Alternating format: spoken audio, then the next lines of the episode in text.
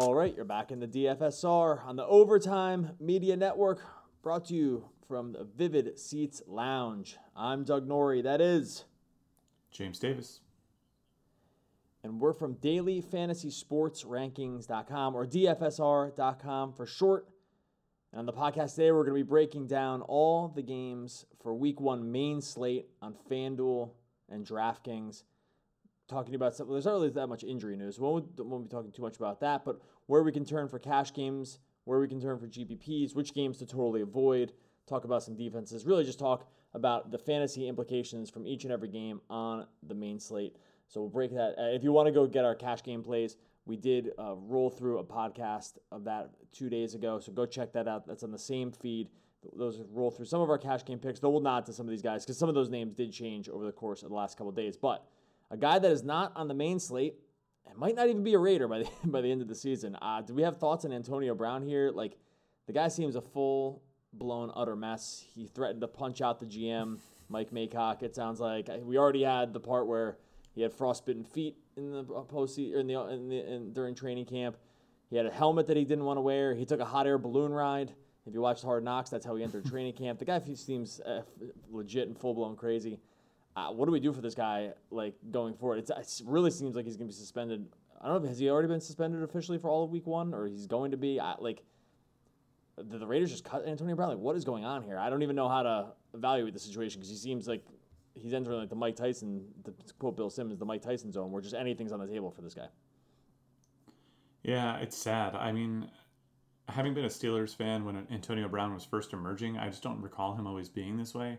And in football, unfortunately, like boxing with Mike Tyson, uh, you always have to ask yourself the question if there just actually is something medically wrong with the guy at this point because he just seems fully off the reservation, like totally unaware of how he sounds when he's saying these various things, you know, threatening to retire if he doesn't get to use the old helmet and blah, blah, blah. Like, yeah, I think there, I think we might find out in not the not too distant future that there actually just legitimately is something seriously wrong with him. Hate to be the guy who like you know craps on something that a lot of people are finding kind of funny and stuff right now, but it's just so bizarre that I have trouble reveling in it. Well, uh, I'll read you a Shannon Sharpe quote because this guy's never been a fan of him. Um, this is a tweet from him, and then we can get onto the main slate. He says, "When I said money doesn't change people, it makes you more of what you are. AB is a prime example, and this is where it gets good." A clown emoji that gets a large sum of money, buys more makeup, and becomes a bigger clown emoji. Don't ask why a person chooses to be a clown emoji, but why we keep watching him perform. Hashtag I told you. So I guess there's got there's been people that have not been on the Antonio Brown train for a long time. They kind of have I get were concerned about this, but man, what a crazy thing. I've Jealous ran- people I- uh, who I- hate the goat, baby. That's all I gotta say. Shannon Sharpe, Shannon Sharpe's probably doing fine. I, maybe some from some other people, but uh, did run to try to So pick up. Hunter Renfrow in a Renfrow in a couple leagues. People seem to think that now he could be one of the main uh, beneficiaries of Brown being out. Hunter The Renfroe, the cleanup just- guy for the uh, for the Padres. That's what you're talking about. Oh yeah, no, no, I screwed that up. Uh, oh, what's his name? Renfro. Jeez, I'm not. Well, now I'm all screwed up because because that's the only name that's in my head right now. What's the what's the tight end's name? Oh no, it is Hunter Renfrow. Yeah, but yeah, that's right. You screwed me up there because I was like, no, that is, I know it's just name. bizarre. I just It, well, no, but it's but I know. it, uh, Renfroe, Renfroe on the Padres is O E, and then uh, Renfrow on the on the Raiders is O W. Man, you really you really threw me. yeah. Don't don't like get them in, like, mistaken. They really can't stand that. Okay, they're just they're two distinct guys. neither can hit They're not the same person. Okay, so all right, so um, let's roll through some. Let's roll through the games here. A lot to talk about. Ton, uh, bunch of games here on the main slate. We'll roll through each one. Talk about the fantasy implications. Some are going to be quicker than others. Obviously, there's some teams that just honestly just really aren't that interesting. and Some games that aren't that interesting. Some that are. We'll start off with one that is. KC rolls into Jacksonville. This game has a 50 well it's no it- it has a 51 and a half over under. It started at 52 and a half. It came down a point. And actually it came up on the Jacksonville side because it started as minus 5 uh, KC on the road and now is down to minus three and a half, which is I find to be interesting. Um, that just maybe people aren't buying as much into KC or they're just or maybe just people are a little bit more bullish on Jacksonville here. Let's go with some high level thoughts. And obviously, the big news is the big news from KC is that the second LeSean McCoy was released by the Bills, the Chiefs just picked him up and immediately said, "Yeah, he's gonna have a role in this offense." So Damien Williams, drafters, um, had did did some quaking in their boots. I think when that happened. What do we make of the running game here for the Chiefs? And I think we can talk about the Jacksonville Jaguars because I find them to be a pretty interesting fantasy, uh, just fantasy viable team altogether on this slate.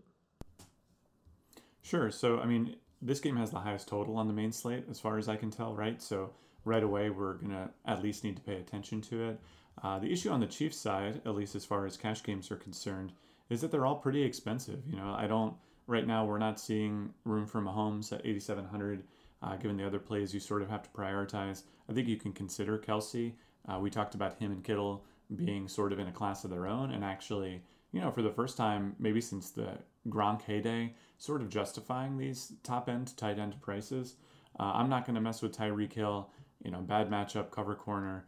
Our system is tempted just because the price is down a little bit on him. I think, actually, in sort of a sophisticated way, like FanDuel and DraftKings uh, seem to be acknowledging opposing corner matchups, at least early in the season. Um, but yeah, for such a prolific offense, at least at this point, a, a prolific offense with the highest total in the game with the highest total, our system is not seeing it for cash games. Obviously, in any given week, you can play this team multiple parts of it for big tournaments, but for cash game purposes right now, it's it's just not coming together. Yeah, I think that if you want to take a step, if you feel like the the just the general populace is going to be low on a guy like Damien Williams now, just because the McCoy thing, you know, McCoy showing up, and it's always hard to tell coach speak on a week to week basis. Like, it, it, what I mean is, you really can't trust what a coach says before a game to be the thing that actually happens during the game. So, if you think that Damien Williams is just, you know, still just a bell cow kind of runner that they we expected him to be league going into the season, then I think that from a GPP perspective, he does make a interesting, if not, you know, not safe play.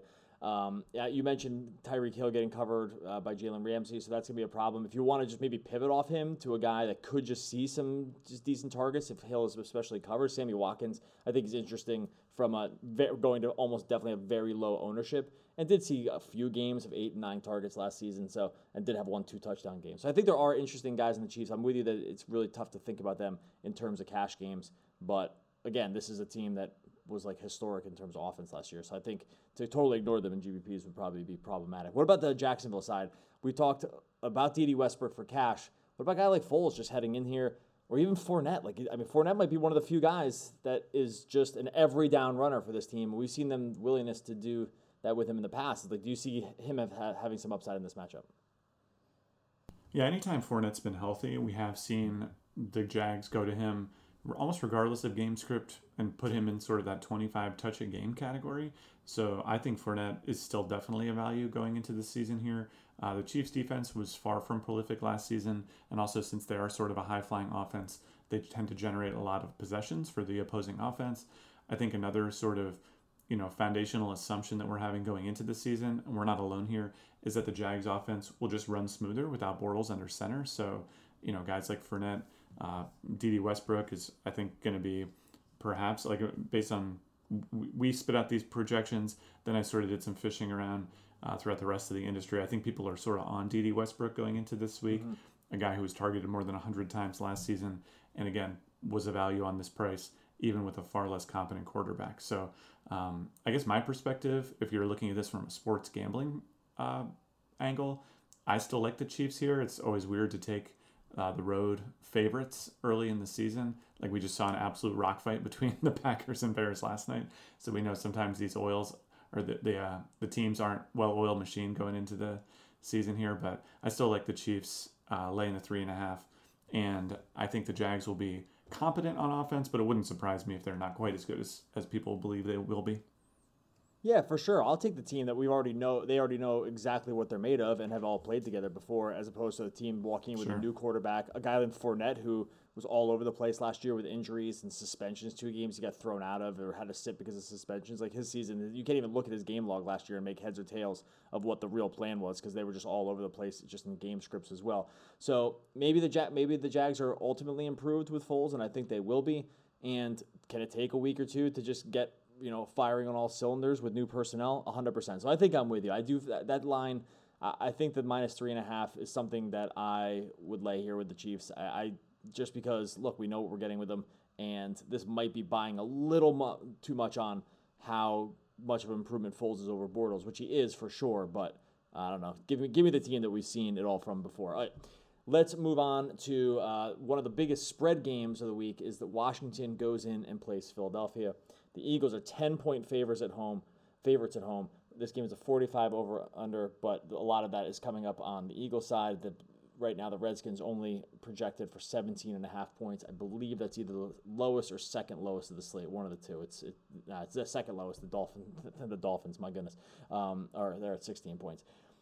The Eagles just have too many weapons at this point for DFS purposes. It feels like they have you know two two or three running backs. They have a bunch of receivers with Jackson, Agholor, and Alshon Jeffery. They have you know even Dallas Goedert got some looks last year with Ertz there we talked about Wentz a little bit. I mean, what do we do from DFS standpoint here with a team that looks like they're going to be really good and maybe just not really DFS good? Yeah, so for starters, I don't think I would touch the running game for cash game purposes. Uh, right now, it looks like Miles Sanders and Jordan Howard maybe splitting carries. You know, people like the talent on Sanders, but you have to believe that they're paying Howard for a reason. So I, I don't think I would touch that. I think DeSean Jackson clutters things up a little bit in the receiving game as well. Um, you know, Jeffery and Ertz should be positioned more as the possession receivers here, uh, with Jackson being the deep threat.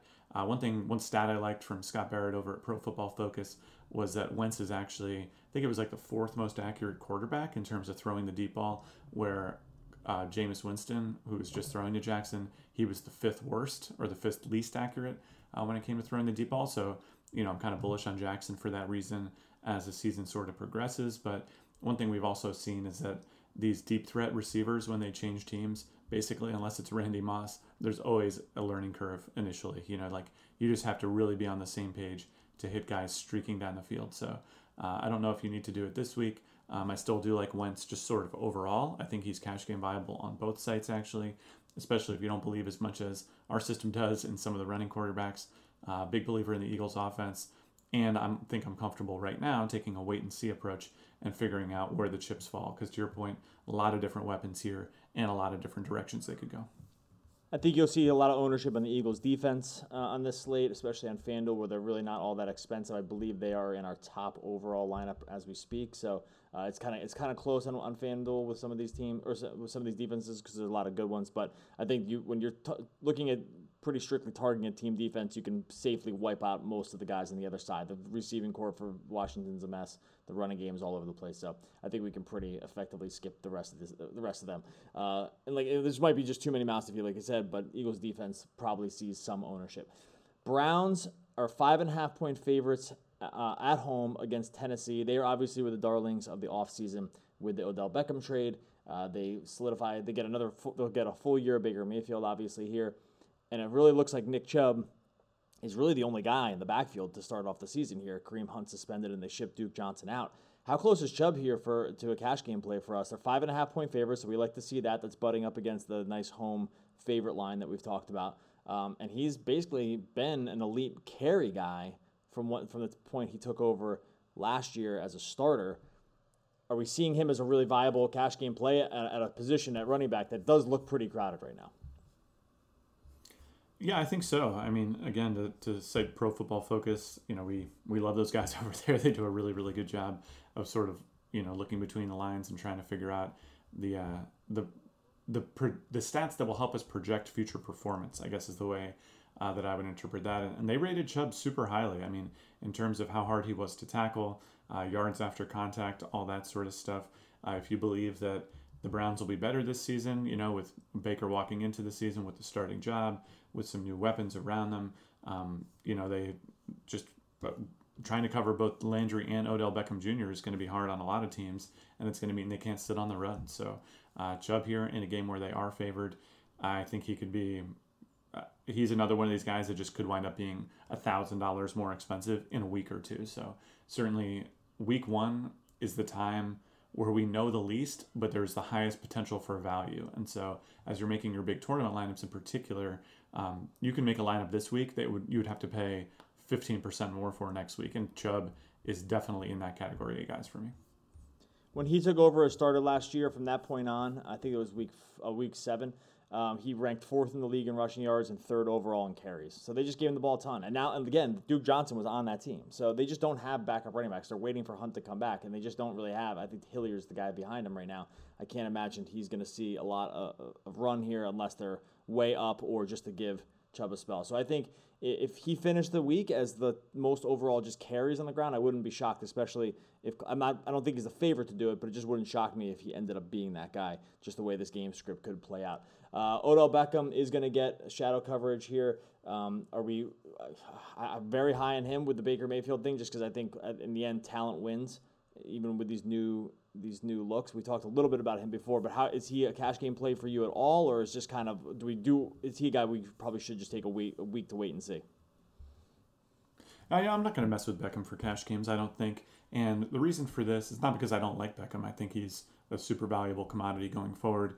Uh, he could be a nine thousand dollar wide receiver in very short order. It's just again when we're talking about DFS, the thing I want to I'm going to be reminding people all season is that you don't have to pick every guy, right? Like you don't need to hate a guy to not want to play him in your cash game lineups. And when I compare him to someone like Julio Jones, for instance, going into this week, uh, Julio Jones uh, in a matchup with Xavier Rhodes, uh, we'll probably get to that game very shortly here. Um, you know, I think you pointed out on our last podcast that Rhodes might be sort of overrated on a name value basis right now. Jones led the league in targets last season. He was 100 more receiving yards than the second place finisher. Uh, he's obviously a, a very considerable red zone target there. I don't think I'm going to be able to play two of the top tier wide receivers. And given that Jones is just a hair more expensive on FanDuel and at the flat 8,000 on DraftKings, it's going to be really hard for Beckham to outseat him for me in that top overall wide receiver spot. Now, again, for big tournaments, if you have a cash game lineup with Julio Jones and you can plug Beckham in and pay up slightly elsewhere, I think that's a, a very viable strategy. But I also think, you know, you're not sort of you're not really getting any, away with anything on Beckham. Like a lot of people see him as this huge upside guy uh, with Baker as the quarterback. So unless you just think coming out of the gate he's the best wide receiver in the NFL, which that's not a terrible position to take, uh, but I'm just not going to be sticking my neck out that way for cash games this week.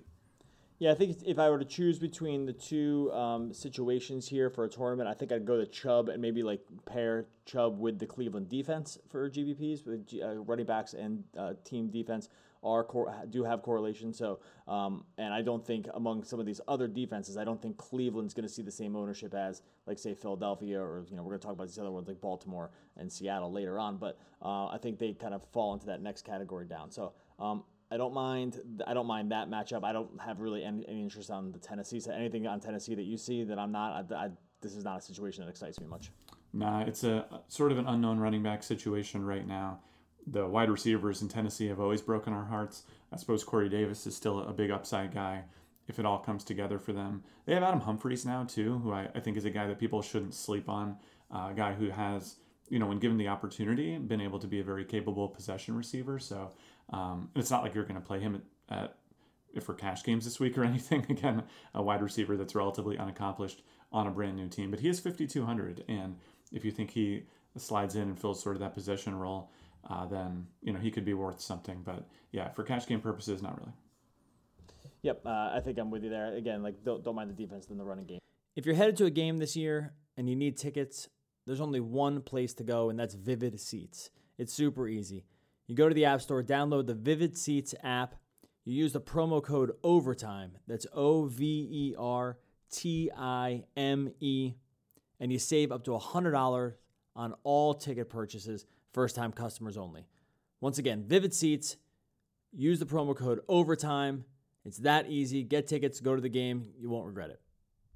Team that I want to get your thought on here is because we've nodded to him a little bit in the cash game uh, article the other day. Well, is, is the Rams are go in and play Carolina. This game uh, at times was a pick 'em. So excuse me, started at two and a half, one uh, for the Rams, then went down to a pick 'em, and now it's just minus one for the Rams on the road against Carolina. Todd Gurley, Todd Gurley was just the all was I don't know if he ended up being like the all-time best fantasy running back last year, but it had to be pretty close. And then totally disappeared in the playoffs because of injury. Where do we put him going into week 1 for the Rams now because at 7900 last year he would have been like 100% owned if it was week, you know, 14 of last season for the considering what his price is. And now it's down to a point where you know, you I don't know, 60, 7,600 on FanDuel and he's 79 on DraftKings.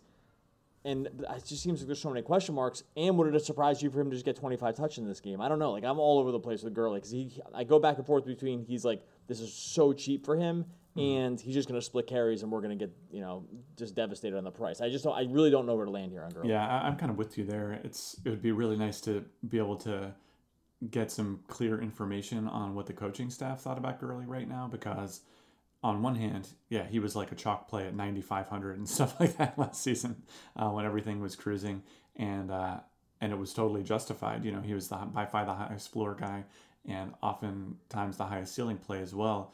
And if you would have told us that, you know, five games later, essentially in his career, that he would be two thousand dollars cheaper, you'd play him without even questioning it. I think a lot of us were shook by him suiting up during the playoffs, but then not being the bell cow back. That's not a role that we had seen Gurley inhabit at any point in his career. And just knowing that the Rams were willing to do that when the absolute when absolutely everything was on the line was certainly pretty troubling. Uh, that being said, C.J. Anderson not there anymore. Uh, they have some other pieces now, um, like Darrell Henderson. I don't think that they're going to just start the season by running back by committee, uh, but you never know with these teams, right? Like, have the Cowboys learned their lesson with Ezekiel Elliott, or are they just going to pound him again? Are, have the Rams learned their lesson with giving a guy the ball 30 times a game all season long, or are they just ready to roll it back? Like I, it's just impossible to read their mind. So um, going into this season, Gurley is such a value that he he's the type of guy where you will get a little pit in your stomach if he's 40% owned and you don't have him. Uh, and that being said, I just don't know if I can confidently make that recommendation. I, I think he's a good play. I think if it comes up in our system with on like 20 touches, if he comes up as a value, then I'd be comfortable playing him. But uh, but yeah, it certainly feels a little unknown right now. Yeah, that's kind of where he is right now, honestly. Like he's showing up in something like 20% of lineups. I, I, I think it's on more on FanDuel than on DraftKings. Right, right, right now he's on.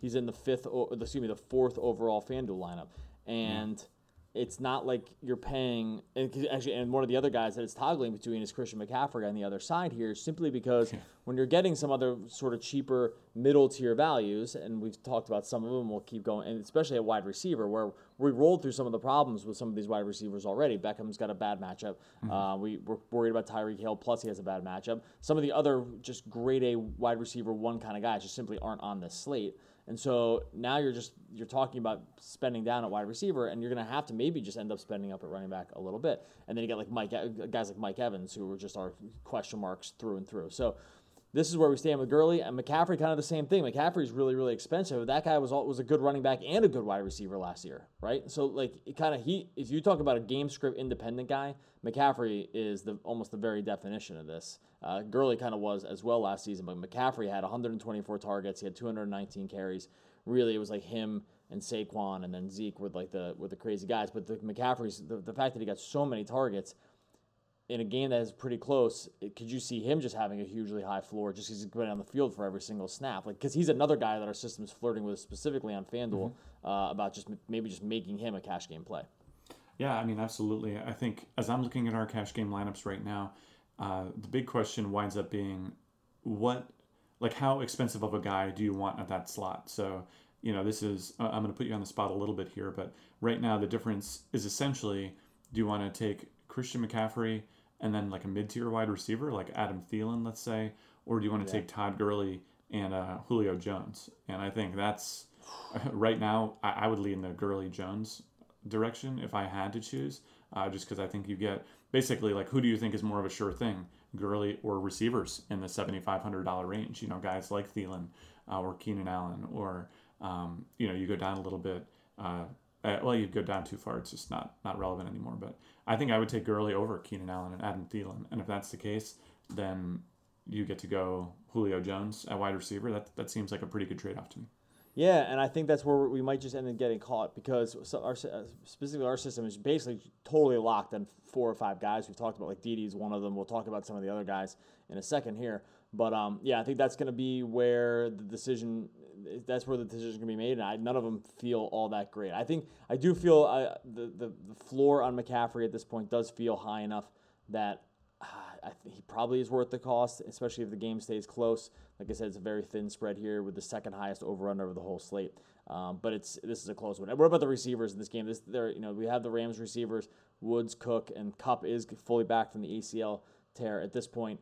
On the Panther side, it's probably a little less clear as it's always been with Cam Newton, uh, with Cam Newton wide receivers. They just don't seem to just the, his accuracy and just the, the way they the way they throw the ball just doesn't seem to lend itself to maintaining just great high floors from the wide receiver core. Any any interest here from any of the any part of the passing game on either side? Yeah, I think you're basically on the Ram side. You're hoping to guess right. Uh, this is a dance we attempted many times last season, usually unsuccessfully, and most often when one of the big three there between Cooks, Woods, and Kupp was injured. Um, also, I just think it's cool that they have three last names that just are regular nouns too. Like you got Cooks, Woods, and a cup. I just think that's funny. It's funny to me. I don't know if it's funny to anyone else. Assume I, assume I'm laughing. Yeah, just assume. I, just for the sake I'm of efficiency, we should continue on the podcast, Scott. Um, but I think yeah, you're you're going to be hard pressed to guess right between those three in any given week. The Rams, they have the ability and the you know the the inclination to just play matchups on a week to week basis. So, you know, maybe as you dig into the cornerback lineups, uh, figuring out who's going to line up against who, that uh, you can make a better guess than I can. Um, right now, the Ram or the Panthers, I think, do have some interesting big tournament upside. The wide receiver spread is a little thinner in Carolina this year. Uh, I think DJ Moore comes, you know, will will wind up being the best receiver there. He's pretty cheap if you think he could turn into a, you know, $7,000, $7,500 wide receiver if things break right. I think that's a possibility. And I think Greg Olsen is always lurking as a big tournament tight end. Um, you know, he's now officially old and was sort of disappearing completely by the end of the season, but who knows, you know, starting the season fresh, could he turn in one of those like seven targets, two touchdown games? Sure. So, and I think I think people are sort of totally off it as well. So that's sort of a sleeper big tournament pick. But yeah, unfortunately, outside of Christian McCaffrey, who's essentially the whole offense at this point, uh, there's just not a lot to love on Carolina's side two best matchups from each team. DJ DJ Moore matching up against Marcus Peters would be would represent their best uh, opportunity in the passing game, and then actually it is Cooper Kupp that's going to line up in the slot. And we see this time and time again. If you're a, if you're a heavy slot receiver, that almost always is the best place to get the best matchup, right? Because most teams throw their their worst of their three cornerbacks into the slot. That's just an, uh, unless you're getting shadow coverage, someone following you in there. That's just going to be the case. So if you can get these slot guys, if you have competent slot wide receivers like Kupp that are going to be targeted in the passing game, that typically will be the best the best chance for a matchup. that's not that's not hundred percent true, but Kupp also. I mean, it can be, but oftentimes teams also don't put their best receiver in the slot uh, too, so 100%. it kind of yeah. winds up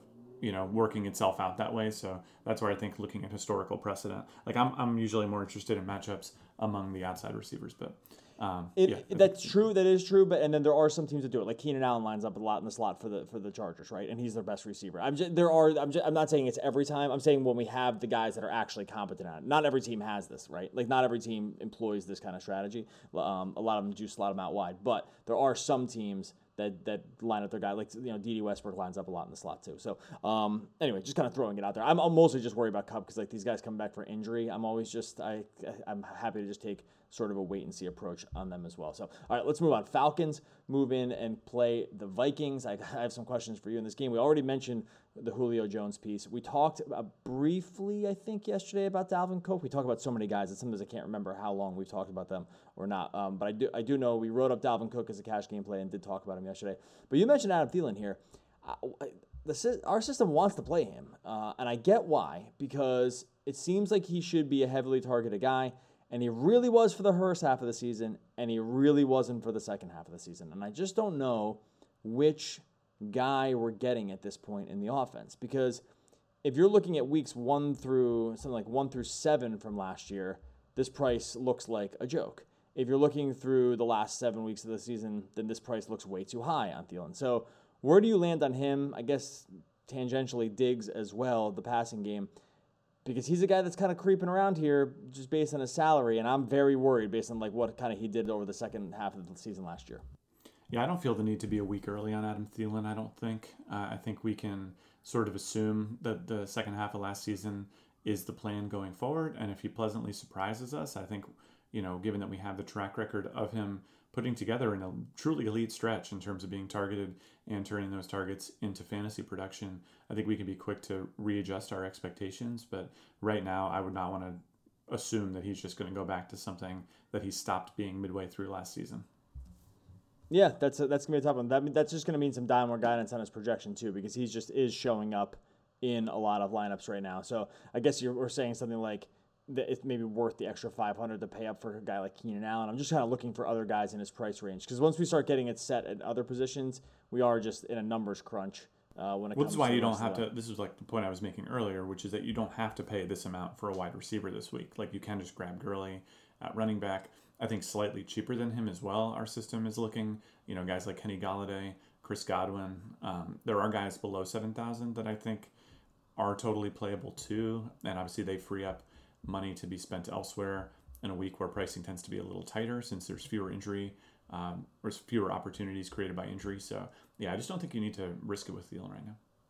Yeah. Uh, what uh, What about the other guys here? We have uh, you have Diggs, obviously. You have Rudolph as well um, in the passing game. We've we haven't actually spoken too much about quarterbacks so far. I'm realizing um, we've kind of been rolling through some of the other position plays. I don't know if it's just because we've been sort of just locked into the quarterbacks we want to play for cash, and I'm not sure if we're just doing a disservice by not mentioning some of these other quarterbacks in terms of G- GPP upside because a lot of them and we probably glossed over a lot of them already. But uh, any interest on either side uh, of this game in terms of quarterbacks too? Kirk Cousins uh, did have some weeks. Matt Ryan put up near historic numbers last season, was just overshadowed by the fact that Patrick Mahomes was also in the league. Um, Right. Ryan was easily the second highest overall fantasy quarterback on the season. Uh, he beat out Roethlisberger by something like 15 points over the course of the season. He was 70 points behind behind Mahomes. That's why no that's why no one talks about him. But this guy did put up 5,000 passing yards, 35 touchdowns, only threw seven interceptions, a five to one uh, TD Yeah. to interception rate. These are, these are numbers are phenomenal.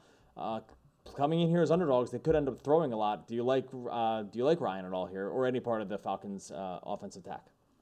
Yeah, sure. So I think the, one of the reasons that well, we don't need to focus on quarterbacks as much. I mean, once you pick your cash game quarterbacks, uh, I think it should be sort of implied that if you like the skill position players on a team, that if you're playing in a big tournament, you should probably pair them with their quarterback, right? So like, there are very few quarterbacks in the league that we would consider, you know, playing without any skill position players stacked with them.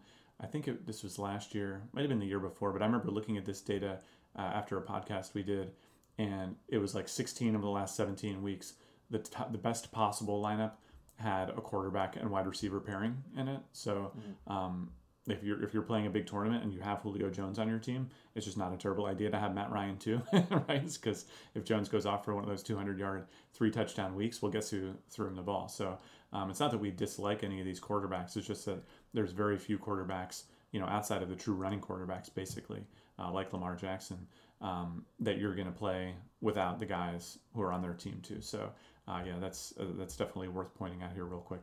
Um, in terms of this game, I think that uh, I think we we summed up Minnesota nicely. I think on the Atlanta side, you know, one of the major questions going into this week is what the real plan is on the running back side, right? Because you know we've talked about this many many times when you would see either Freeman or Tevin Coleman go out in the past. You know the the chalk would jump on whoever was left over, only to have some other guy come out of the woodwork and split carries with who you thought would be the primary back. Going into this season, uh, we have Freeman and Ito Smith. You know, like what's the what's the running back situation like in Atlanta? Because this is a high flying offense who does like to run the ball, especially in the red zone. Do you think Freeman is he like criminally underpriced here? Is he even a cash game consideration, or are you just a little bit too worried based on the track record of this coaching staff? Yeah, I'm, I'm glad they're underdogs to start the season, so I don't need to focus too much on the run game, at least from a safety perspective. So that from that standpoint, I'm happy to just let that be the reason I don't think about using a guy like Freeman in, in, in any time kind of like safe contest. Um, but yeah, I think you're right. Like they just don't they haven't seemed to just want to give one guy the lion's share of the carries and that most teams are rolling this direction at this point and the falcons are just one of them so i just don't see a reason to be overly bullish look is freeman going to be a goal line back for sh- almost for sure um, is he going to be the down and close guy yes he's going to be on the early se- on the, uh, he's also just going to be on um, the early snaps as well so there is uh, I guess a decent floor for him, if not some upside. But he's just I, I know we just seen too many times that Atlanta just doesn't want to give one guy the ball twenty times. That's it. Like they just they've they've been through this we've been through this time and time again, and I, there's no reason to kind of change the two now. Uh, like we, we did mention jo- Julio Jones as being in a good matchup and not being as worried about the shadow coverage here. I'm not as high on Calvin Ridley. Thought that was some of that was pretty super run hot stuff from him last year, especially in the touchdown. So I wouldn't expect. You know, if you looked at his week to week snap counts, they just he was really getting out snapped by obviously Jones and Sanu as well. He just isn't on the mm-hmm. field as much as these guys. So if you want to buy on him continuing that touchdown pace, all, all for it. But that's not a direction I really want to go. All right, let's keep rolling. This game has a it started with a 38 and a half over under, snuck its way Ooh. up to 40 and a half. The Bills and the Jets. Uh, the Bills cut LeSean McCoy. They walk into the season again with Josh Allen, who did put up some pr- pr- fantasy viable weeks over the second half of the season more than the first. A lot of it had to do with his legs, although he did have some uh, did have some bigger touchdown games as well. He's a pretty inaccurate dude. They did get John Ross in the offseason, I guess, to stretch the field. Allen can throw the deep ball, so I guess that's somewhat interesting. And then on the Jet side, they obviously signed Le- Le'Veon Bell. And they bring in Darnold back. They have a lot of the same wide receiver corps. I read we read some notes that Bell is just not going to enter the season as the overall, you know, every down back. They just they said that's already going to kind of go to Ty Montgomery as well as they ease Bell back into into things that to me did not sound like coach speak. That just sounded like the actual truth. Like, are you willing to believe that in this case? Because right, right, when pricing came out, I was like, oh my God, Le'Veon Bell is such a great value here, even for a new situation. He's the new shiny new toy. They're going to run him a lot, but they kind of said that's not going to be the case. Is a note like that enough to just downgrade him? Because he wasn't every lineup guy, but as soon as I read that, I just instantly just took him down to like 13 carries and four targets or something like that. Yeah, absolutely. And, and made, well, made up the rest. the same thing. Same thing as the Devonta Freeman thing, right? It's like um, I'm when when I'm thinking about DFS football, I'm looking to marry people. Like I don't need to just marry every one night stand who comes along, right? So like a guy like Bell, all I need to hear is just one red flag, and I'm like, I'm just out for cash games. Who cares? You know, like I just don't need to sit and wring my hands about it because I'm just gonna, on a full slate before we get to bye weeks here. I'm just going to be able to find someone who doesn't have those question marks. So Bell just simply will not be in my cash game lineups uh, going into this week. That being said it wouldn't shock anyone, you know, especially in these incompetent organizations. Like they, they'll just get carried away sometimes, right? So like, don't be surprised if Bell looks phenomenal on the first series, if he just winds up getting left out there because everyone forgot that the plan was to not leave him on the field the whole game, right? So um, I see. I think he's definitely fantasy viable from that perspective. Again, another guy whose price could instantly jump to nine thousand as soon as we see that first 150 total yards, two touchdowns sort of week. So um, so definitely keeping my eye out there. Um, i think I'm certainly less high on the Jets, even in Vegas, in terms of the season long totals and whatnot.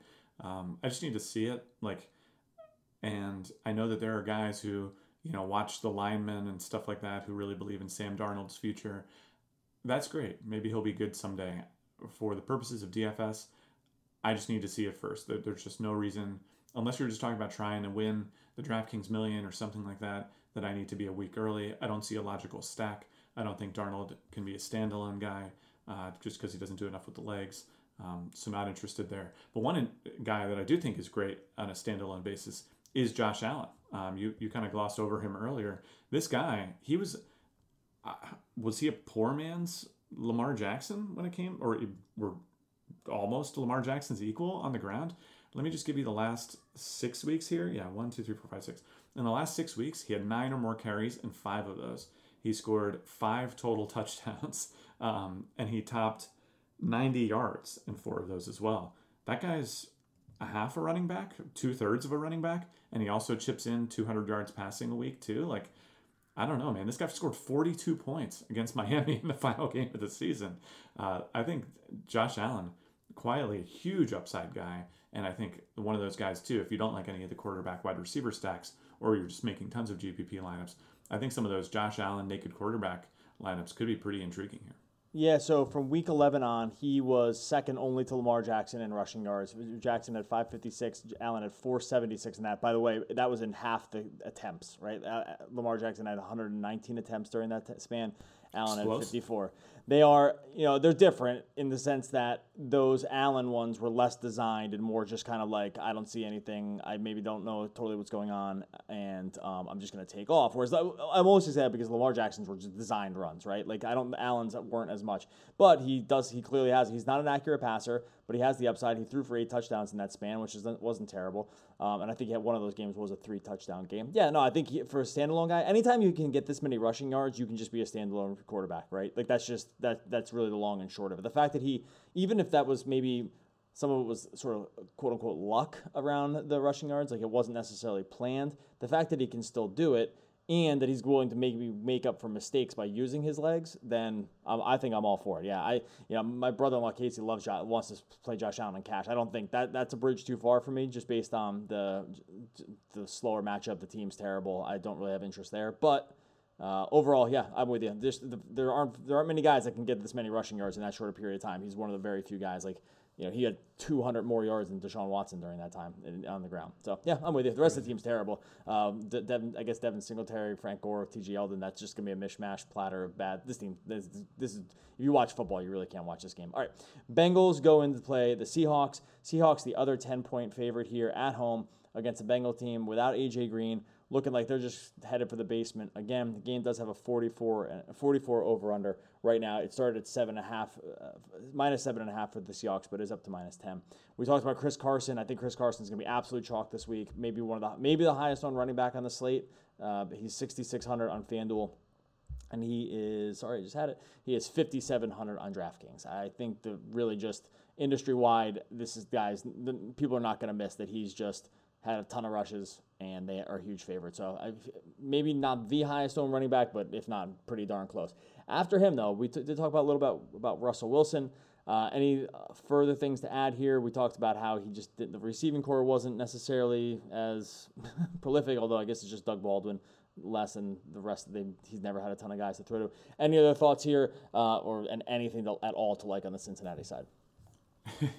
well, I mean, again, if we're just in that big tournament territory and you believe that there are going to be some chalkish guys in that $6,900 range, you know, both Godwin and Golladay on FanDuel are at that exact price point. Both of them are getting a lot of pre week one buzz. Uh, Tyler Boyd is still there. I mean, Boyd is not, you know, probably, he, he didn't live up to the hype. He had some weeks where he was uh, greater than 50% owned in cash games last season.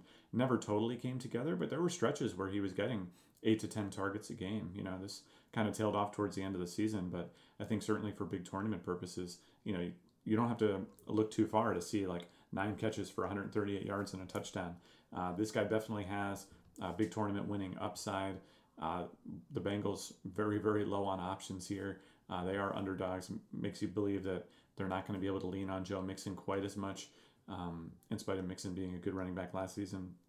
So yeah, I think Tyler Boyd, uh, kind of a guy you can look at. But yeah, outside of him, I mean, I don't know if you talked about Russell Wilson. We nodded to him in the cash game uh, podcast, although he didn't wind up making our article. Another guy that you can consider as one of those naked quarterbacks. You know, pair him with nobody on the team and hope for the best. So, but yeah, outside of Boyd and Wilson, I don't think I'm going to have a lot of exposure to this game. Well, besides Carson, think- who will be in literally all of my cash game lineups. so Yeah, I think- let me let me say that. But but I mean, outside of the obvious play there. Yeah, but I think that speaks a lot to just the nature of this game, and I think you can easily pair Carson with the Seahawks uh, defense. I think a lot of people Yeah. do that for cash as well. Forty five hundred for the Seahawks, even on FanDuel, with the amount of savings you get in some other spots, doesn't really feel all that expensive, to be honest with you. And there's they're one of the teams that's just in an elite spot for a defense here at home. We know what Seattle can do at home as well. So uh, this feels like complete uphill sledding for the Bengals for good reason. Yeah, so Carson Seahawks, you can see that as pretty high ownership in GPPs. All right, uh, we talked a little bit about our thoughts about the Andrew Luck retirement two podcasts ago. So if you want to grab onto that, go and go to two podcasts before this and skip ahead to like the 30 minute mark, and you'll hear both of us rant about how the about the Andrew Luck. By the way, pro Andrew Luck uh, rant at the end of that podcast. We Won't go back through that again.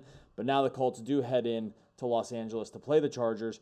This game started at minus three for the Chargers. Luck retires. Now it's minus six and a half. The game has a 44 and a half over under that came down really significantly from 48 down to 44 and a half. Again, that's because the Andrew Luck piece isn't there anymore. So um, take that for what it's worth. What do we think about here? The Chargers running game. I guess we talked about it a little bit yesterday with the Ekeler, Justin Jackson piece.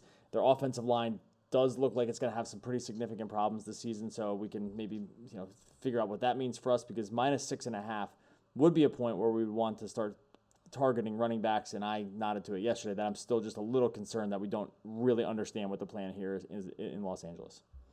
Yeah, exactly. I think if you're trying to shoot the moon on upside for big tournaments, this is an appropriate risk to take. I think otherwise, we're probably just going to wait and see. Uh, there's some chance this often happens with the four o'clock games that pricing for the following week has already sort of been determined. So, you know, maybe Ekeler goes out there and has 25 touches to Jackson's three, uh, but the prices for next week are already sort of fixed. Then we can get a value going forward. So it's certainly a situation to monitor, uh, but not one we really need to take a lot of risks on. And one thing I should point out too, because I think this applies to some of the other running back by committee situations that we're sort of keeping an eye on. Uh, let's say like Tennessee or um, or Atlanta or something like that. One of the key things to look at here is not so much total carries, but the ratio of both snaps and touches, right? So let's say that for some reason Atlanta gets blown out uh, or they just lean on the passing game. But if Freeman gets 10 carries and the next highest guy gets two, you could pretty reliably say that the plan was to make him the bell cow back, right? But just the game script didn't allow for it. Uh, so that's that's really the thing you want to be keeping an eye on as you progress through this week. What's what's the ratio? How, how often are guys on the field? How often are they begin, being given the ball? Not in an absolute level, although that matters, but in a relative level too. So um, so yeah, that that's basically the approach I'm going to take for the Chargers here. I mean, I assume they're going to win, but regardless of how that shakes out, I'm really looking at who's on the field, how often are they touching the ball. I do like Keenan Allen here. Um, now, I he only had double digit targets in five games last year, but he still has an excellent conversion rate. He was he caught something like 73% of his passes last year.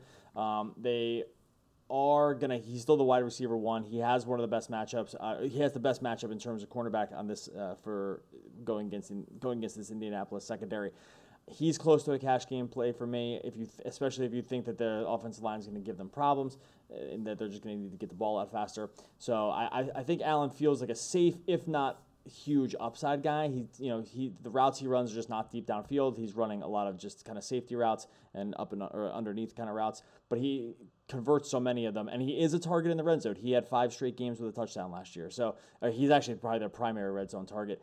And we've nodded briefly the tight end to Hunter Henry as well. I think he sees if you do not go the Kittle, Ertz, excuse me, the Kittle Kelce route on DraftKings, I think people will kind of target Hunter Henry in that $3,900 range. He's in our lineups right now on DraftKings specifically. So that's kind of where I'm looking on the Los Angeles side of things. I don't have much interest in the running game, but I do think the passing, specifically the receiver corps, is interesting. Giants getting into the four o'clock. Oh, excuse me, that was the first four o'clock game. Oh, that was the second four o'clock game. I, that was Seattle was as well. So we're already well into the four o'clock games. Giants go in and play Dallas. Dallas seven and a half point favorites here. We know that Zeke is coming back, and we know that Zeke is probably not going to get 100% of just, you know, ruin the guy's life kind of carries that he was getting. Uh, basically, when we've seen him going full force for the Cowboys right now. So I, I just don't know what we do with the Cowboys running game except to say maybe next week is this week that Zeke starts taking over, or they just see enough out of Tony Pollard and they say we don't need to do this because maybe this is irresponsible for the guy that's going to be around here for the next six years. I'm a little worried about what we see uh, now that he has a six-year contract. What we see from Zeke going forward. What are your thoughts in this game on either side? Saquon's another guy. He's got such a high floor no matter the game script. But uh, give me your thoughts here on Giants going into Dallas. Yeah, I think you have a real question between Saquon and Christian McCaffrey.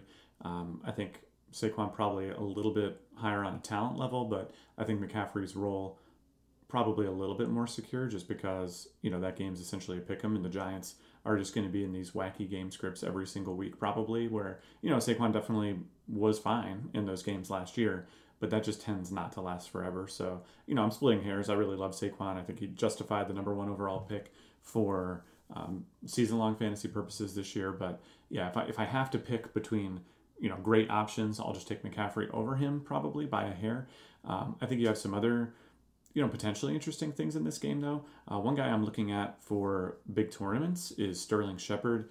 Uh, Shepard is just six thousand this week. Um, obviously Beckham's not there anymore. Golden Tate suspended for week one.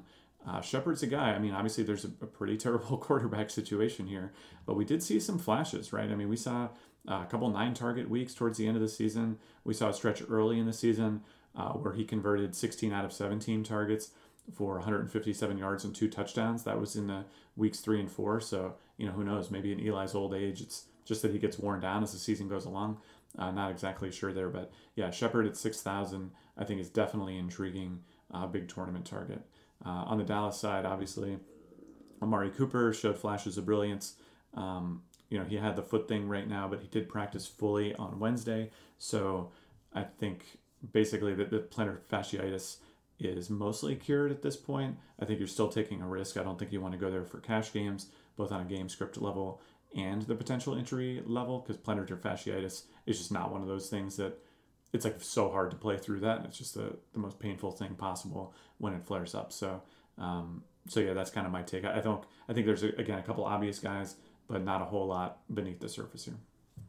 Michael Gallup was a guy that we actually did target from time to time last year, and we it was kind of he was sort of feast or famine at times. I actually do like him going into this week. Another season under his belt. Dak was willing to throw to him last year, and there, yeah. you know, if you believe any reports out of training camp or whatever, that people are really impressed with what they're seeing from Gallup. And again, this is a guy that was kind of we were flirting with playing with him, playing him last year, just because he was seeing some targets. He had a, and he had some real kind of downfield.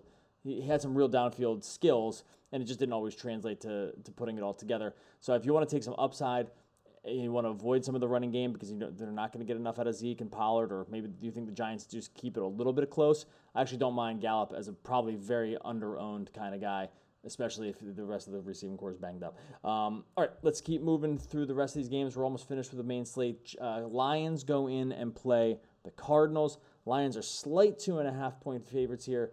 Uh, did I skip? I think I skipped a game. Yeah, I'm going to go back to a one o'clock game because I just realized I skipped one. We'll go back in a second, but we'll start with this one. Lions uh, play the Cardinals. Cardinals, obviously, the offseason, full of changes here. New head coach, first round draft pick in Kyler Murray, who's going to open the season as a starter. Uh, David Johnson, hopefully, is on a team with a real offense now, though I guess that remains to be seen. And then we talked a little bit about the question marks around Kerryon Johnson, whether he's going to be a full time runner for the Lions, and then Kenny Golladay as well. Anything else to add for at least from the Lions side that we did not add yesterday? And I guess just give me some of your thoughts here on the Cardinals, what we do with a team that is essentially totally different than what we saw last year. Yeah. So the my first note on the Cardinals is I think we just have to slow down a little bit. Like I get that they changed the two most important roles on the team, which is the head coach and the quarterback. That's great. We've also seen tons of quarterbacks come up and not be quite ready to just step in and just dominate. And I'll also say that they, I mean, a team with a negative 200 point differential last season, by far the worst in the NFL, like that, you're not two moves away from being a good team at that point, right? So, you know, maybe the rest of the infrastructure has changed as well. Maybe people are just feeling more positive generally. You know, maybe David Johnson and Larry Fitzgerald are ready for this big renaissance. Maybe, okay? Like it's it's all possible what are you doing if this is your week one plan? I guess is my my perspective, especially in cash. But even in big tournaments, there's such a there's such a hot name that you're not really. So this is another like concept that we'll throw out there throughout the season. But you know the idea of separation. Like, are you playing a guy who's going to have low ownership relative to the field? Not only low ownership though, low ownership relative to the potential upside. I think with teams like the Cardinals, like the Browns, these preseason darlings who everyone thinks is going to be phenomenal based on this, that, or the other change or addition. Everyone is aware of that, right? So, you know, David Johnson, Larry Fitzgerald, Kyler Murray, whoever else, I just don't think it's the week to do it. So, with the obvious caveat that, yes, of course, the team has more upside than they did last season, I just don't think you need to go there uh, for big tournaments. You know who I will take, though? Just, you know, a team that's maybe sort of boring because they are returning mostly the same guys, is the Detroit Lions. Uh, I was actually, when I wrote up wide receivers for our cash game article this week, I did a side by side comparison of Kenny Golladay, who's getting, I think, relatively not that much preseason buzz, and uh, Chris Godwin, who's getting tons of preseason buzz. Uh, and basically, the tale of the tape shows that what Golladay did last season is probably what you can hope for in terms of upside for Godwin's season this year. So Golladay last season out received him by more than 200 yards. He was targeted, uh, I think it was like 40 more times or something like that. Like Golladay was already what you hope Godwin could become. So, and they're the same price going into this week. Obviously, Golladay a fine matchup here uh, against Arizona. I really love Golladay. I'll I'd happily play him in cash. I'd love him for big tournaments too because I think for whatever reason, people aren't as excited by him. Um, he's one of my favorite wide receiver plays, both for season long fantasy and just kind of going forward uh, for DFS at these current prices. Yeah, so Patrick Peterson is suspended the first six weeks of the season. So he's not going to be on the field uh, in the secondary. Yep. And if you look at the across the board ratings for these cornerbacks, this Arizona Cardinal uh, cornerback corps easily has the lowest aggregate score uh, for cornerbacks just as, as a group. So um, I'm with you. I think Golladay is a pretty kind of just an easy play here. I don't really know another way to put it. I famous last words on this because the guy's had some hyper inefficient games at times, like targets and just kind of disappear. So, and you can say that about a lot of receivers, obviously, especially guys in this tier. That's why they exist in this tier. But if you're looking for a place to, to grab them, I, I'm with you. I like Golladay in this situation. I, I, if I was going to pick a, and this isn't like news or anything, but if I was going to pick a pretty high upside guy here, I would. I think David Johnson has a lot of upside here if things click. Like I'm not so high on Kyler Murray. I'm not interested in rookie quarterbacks coming right out of the gate. You know, Deshaun Watson's aside. Like that seems like a once in a lifetime kind of thing. I'm not counting Patrick Mahomes as a rookie quarterback. We talked about that before. He was, in his second season. So that one to me doesn't count. But like the Deshaun Watsons and the Carson Wentz's of the world, I get that they can come around. I still would not say that this is the thing that often happens where you're just, you know, crazy fantasy viable right out of the gate. Um, but I do like the idea of David Johnson here, especially if they're going to use him a lot in the passing game and they can establish like anything on the ground because now people are at least a little bit worried about the quarterback play, which I'm not sure that's going to be the case or not. So, and also because I think he'll probably have the lowest ownership among the. I do think he's going to have the lowest ownership among the running backs that we've already discussed, right? Like between Barkley, McCaffrey, Carson, Gurley, David Johnson, Chubb, Cook uh, and maybe even Fournette. Like I think that he sees the lowest ownership among that group, and for that reason, when we talked about low ownership plus some separation, I do think that the upside is there for him from a GPP perspective. I'm not interested in doing it for cash. Um, okay, yeah, we covered both. I did skip over. I was like, wow, we, I feel like we missed like some big cash game plays that we talked about, but it's because I totally, for some reason, skipped over the Baltimore Miami game. Uh, we talked at length about Lamar Jackson. I do think Lamar Jackson is going to be the chalk quarterback going into week one. I think that's probably not any kind of secret. But one guy we actually didn't talk about on the podcast yesterday that I wanted your opinion on is Mark Ingram. So last year, Gus Edwards was the guy when they when they took over when Lamar Jackson took over as starting quarterback. Gus Edwards was the guy. He ran a lot. He had one, some of the high, most rushing attempts in the league from the time he took over. And then during the offseason, they just went out and signed Mark Ingram to you know good money to come in and be the running back. This line has gone from four points to six and a half points as the Dolphins signal that they are just looking to probably lose on purpose for the rest of the season with some of their trades. Can we just stack Lamar uh, Lamar Jackson and Mark Ingram because I'm pretty bullish on the idea that this is has such a high floor for cash games, and Ingram has shown in the past that he is just a very very good runner. Like he's just a good running back. Uh, that wasn't overtaxed when he was in New Orleans. We, am I crazy to have ticked him up a little bit because now he's showing up in our cash games? Yeah, I think Ingram's a good play this week. I, I think there's reason for concern that the running, the rushing total for Jackson can't continue. Um, you know, it's just really hard to have your whole franchise depend upon a guy who's getting tackled 20 times a game. Like we've just seen that time and time again, and where teams are willing to take that risk at running back, understanding that you know, if you squint a little bit, the difference between Le'Veon Bell and James Conner really isn't that great. The difference between whoever your quarterback is and whoever your backup is is almost always so much bigger that teams tend to realize eventually, like with Cam Newton, um, that you just can't do it forever. So I, I actually do have a little bit of concern for Jackson in terms of his, you know, entire season, how that's going to come together. I do think it's a case where I'm willing to be, you know, a week late. I think as soon as we see like a four carry week out of Jackson, I'm just going to be out on him for good. Um, but yeah, so I think bringing in Ingram is a signal that we're still going to stick with the run, you know, on every down probably. Uh, I think he's a, a, good pairing for Jackson. Uh, he puts another threat back there that opposing defenses have to take seriously. And I think, and again, in a game that has literally the perfect game script, right? I mean, you're going up against a team that really just shouldn't be able to pass the ball. Uh, I think the Ravens are going to have plenty of opportunity to stick the ball on the ground and go. Uh, should be a decent number of possessions for them too. So yeah, I think that Ingram Jackson pairing makes tons of sense. Yeah, so last just last uh, little stat on this one: Gus Edwards as a starter averaged five and a half yards per carry, which is excellent when he was in the game. And again, they just went out and just got someone else to take his spot. Like so, he was an effective runner, and they said, "Man, we might even have more upside on this if we just have a legit, you know, I don't want to call Ingram a stud here, but like just a, a, much better, just overall skill running back. Ingram did average five yards a carry for that Saints office as well, so he was he was put in a good spot with New Orleans. Don't get me wrong, uh, but he's also a down and close runner as we've seen. So I think there's touchdown equity here. I think that we could see him just get a lot of carries to start the season. Um, so I think, and I think that the floor between having those two guys in cash isn't cost prohibitive, and actually just gives you a fair, like I said, just a fair amount of safety in your labs. I actually expected you to maybe clap back at me a little bit on the Ingram thing because we hadn't talked about him, and I did kind of bump his I did bump his touches up a little bit. So oh, I was expecting you to not like it, but I'm glad that you're on board, buddy. So that's one less thing that we need to talk about going forward. All right, last game on the slate. As I scroll down here, let's just I'm going to pause for one second while I get there. Is San Francisco and Tampa Bay. This game is a 51, uh, 51 over under. Started as a pick 'em, now is slight minus one in favor of the Bucs. Uh, let's start on the Buc side. You wrote up Jameis Winston as a cash game quarterback. Uh, walk me through the thought process. Again, not another guy that we talked about on the cash game podcast yesterday as we rolled through just trying to narrow the scope of the guys who were going to write up. Winston was not a guy that we talked about yesterday. Give me the give me your thoughts on him as a cash game play. Yeah, so I wound up sticking him in the article. Um, and if you read the words underneath the name, uh, the idea with Winston is that I don't think you're going to wind up playing him over Wentz or Jackson, at least as far as our system is concerned. Uh, but I do think he's a just an interesting play at his current price point. Um, you know, he's cheaper than guys like Baker Mayfield. He's in the same range as like Jimmy Garoppolo and Kyler Murray, Dak Prescott, and I think we've just seen plenty of upside out of Winston. Uh, and again, another one of these situations where a new coach could really wind up making a difference. And this is already a team that has some proven weapons, right? They have Evans, uh, they have Godwin.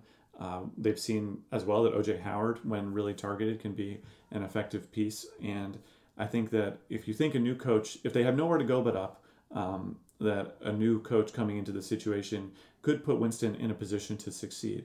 Uh, again, another pro football focused um, sort of thought on him was that Winston is at his least successful when he's just hucking the ball downfield. I think I cited that earlier in the podcast as well. Uh, but he's I got a, a, lot of options in sort of the mid range you know, with Godwin, with Howard, um, that can help him put together some big fantasy totals. Uh, there's a guy that topped 30 FanDuel points in two different games last season uh, when he was actually on the field uh, on a fantasy point basis. Um, he was a top six quarterback, um, and this is when he played more than half of the game. Like sometimes he was just randomly pulled out of the game or randomly plugged into the game. Again, last season, uh, a complete and utter mess. I don't know how you even quarterback in those conditions anyway. Like you know, he had to be one of the only quarterbacks in the league who had to who had no certainty around how many snaps he was going to get uh, going into a given game. So I think a little bit more stability there. Uh, the Bucs, you know, greater investment in him this season. I'm just bullish on him in general. And again, another guy that we've seen can go out there and win you a big tournament, but is not priced like that. So yeah, I like Winston. He might give you some heartache uh, throughout the season. I don't think I would actually recommend him for cash. Another guy who uh, is not running as much as some people thought he would, but yeah, in terms of just raw statistical upside talent, I think he's a great option. Well, here's what we're not at risk of. We're not at risk of starting Jameis Winston in cash and then having Ryan Fitzpatrick come in at halftime because he's not at the team. That's true. So that was that was that was the one that was the big old sweat from last year. Was just like starting one of these guys and having the other guy come in at mm. halftime because it was just such, such an utter disaster.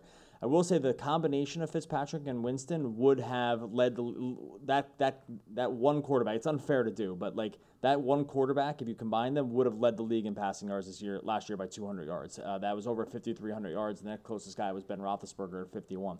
So again, that's kind of like cherry picking some stats because they weren't the same guy, but it speaks to the fact that there was just tons of yards to be had in this offense, and they just they just couldn't center it around one dude because these guys you know, just threw tons of picks, and specifically Winston would just throw pick after pick after pick and then just get benched. And you know, say what you want about interceptions, they can be sort of lumpy in the way uh, that they are accumulated. So uh, I I'm, i think I'm with you. I love the uh, upside of him. I do think you see a lot of ownership him on him in GPPs for that very reason. There's just a ton of upside here. He has the he has the two weapons now. Um, and you said people are high on OJ Howard as well. It just seems, and they have almost no running game to speak of too. So that's just where it's going to need to happen is through the air.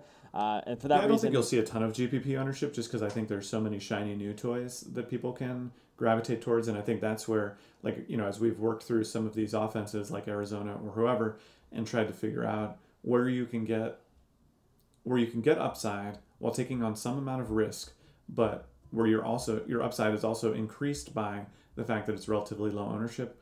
I don't know. Maybe my gut read on this situation is wrong, but I think that yeah, he he kind of checks all those boxes for me right now. If you saw six right now, Chris Godwin is not in our top lineups. Um, if you yeah. saw, that's not to say that it's not going to happen. That we have, there's many hours between then and now uh, for these things to change. We do make a lot of adjustments leading into weeks if you saw if, if we did not have him in lineups and you saw him at something like 60% ownership which i think is like is not outside the realm of possibility here just the amount of buzz this guy's getting uh, going into the season would that make you worried do you think we were getting the best of a situation where maybe the hype is a little overblown on this guy because uh, we could be in this situation where the price and just the, our projections on some of these other guys just aren't going to jive with a Godwin play. And would you be worried if we saw that number? Yeah, I mean, listen, if you're against the chalk when there's 60% ownership on anything it's never a good feeling just because it increases the variance of your week i mean unless that guy is just a terrible play um, in which case godwin is, is absolutely not a terrible play but i also wouldn't be afraid to stick my neck out on that. Um, again we know what godwin was last year. We know there's a coaching change. We know and i think most of this hype actually comes from one bruce arians quote in march that was like chris godwin could be a 100 catch guy this year. It's like okay awesome. That's that's cool. It's one quote like six months ago, you know. So um, great, great player. He was super effective. Again, many people have really broken down how uh, effective he was when targeted last year, and I just feel okay just seeing it for a game. You know, I think there's at least an equal possibility that he goes out there and has six targets and like four catches and 50 yards that he does goes out there and blows up and if I'm picking between him and someone say Kenny Golladay, who I think has you know equal upside or or more, um, but from my perspective a higher floor, then I'll just go in that direction. So yeah, we might be on an island, but that's why you get our projection system, right? If you just want to play the chalk on every single position, uh, just do that. You can just kind of get a Twitter consensus and build your lineup from there. But you know, I I trust our underlying numbers, and I think this would be an area where I'd be willing to take a risk. Yeah, we're already pretty bullish on his targets already. I like we're somewhere like the eight range, which is pretty high, maybe even higher. Might be like eight and a half. I think we we have him and Evans is the same amount of targets, which feels about right to me. And uh, he just doesn't seem to have right now have maybe the same touchdown equity. But we'll double check some of these numbers as we go in. And he, I would be a little bit worried if I probably saw that going into this week, and it, I just wouldn't be killed by it either because we just seen too many times with Tampa Bay. Get it's a new coach and everything and new personnel to some degree. Well, it's new coach, not necessarily new personnel. Um, and we've just seen this kind of happen where just the thing best laid plans for a team don't end up coming to fruition every single week. So we'll see about on Godwin. That being said, uh, I think we've covered it. We're gonna. There are some other night games. We're not going to get into the Monday night, uh, late late Sunday and Monday night games for the main slate here. But if you want our projections for that, you can go over to dailyfantasysportsrankings.com, dfsr.com for short, uh, and you can get a free trial to our projection system powered by our good friends over at Lineup Lab. If you go sign up right now, you get that free for the first week. So no risk to you. You go in there, you sign up, you have the projections through the Monday games. You can see what we're all about. You can jump in the chat room, talk to some of our users, talk to us. James and I are in there on Sundays, and you know if you're into baseball too, that covers your baseball subscription as well. So go check it out. DFSR.com slash deals will get you started. Free trial takes you through the weekend. Buddy, great luck to you uh, for Week One NFL. Talk to you next week when we're tilting on the game uh, on the week one on the on the week week one recap when everything we said uh, we can make excuses for the things that did right and pat ourselves on the back things that went wrong sure. and pat ourselves on the back for the things that went right. Enjoy your week one. Peace.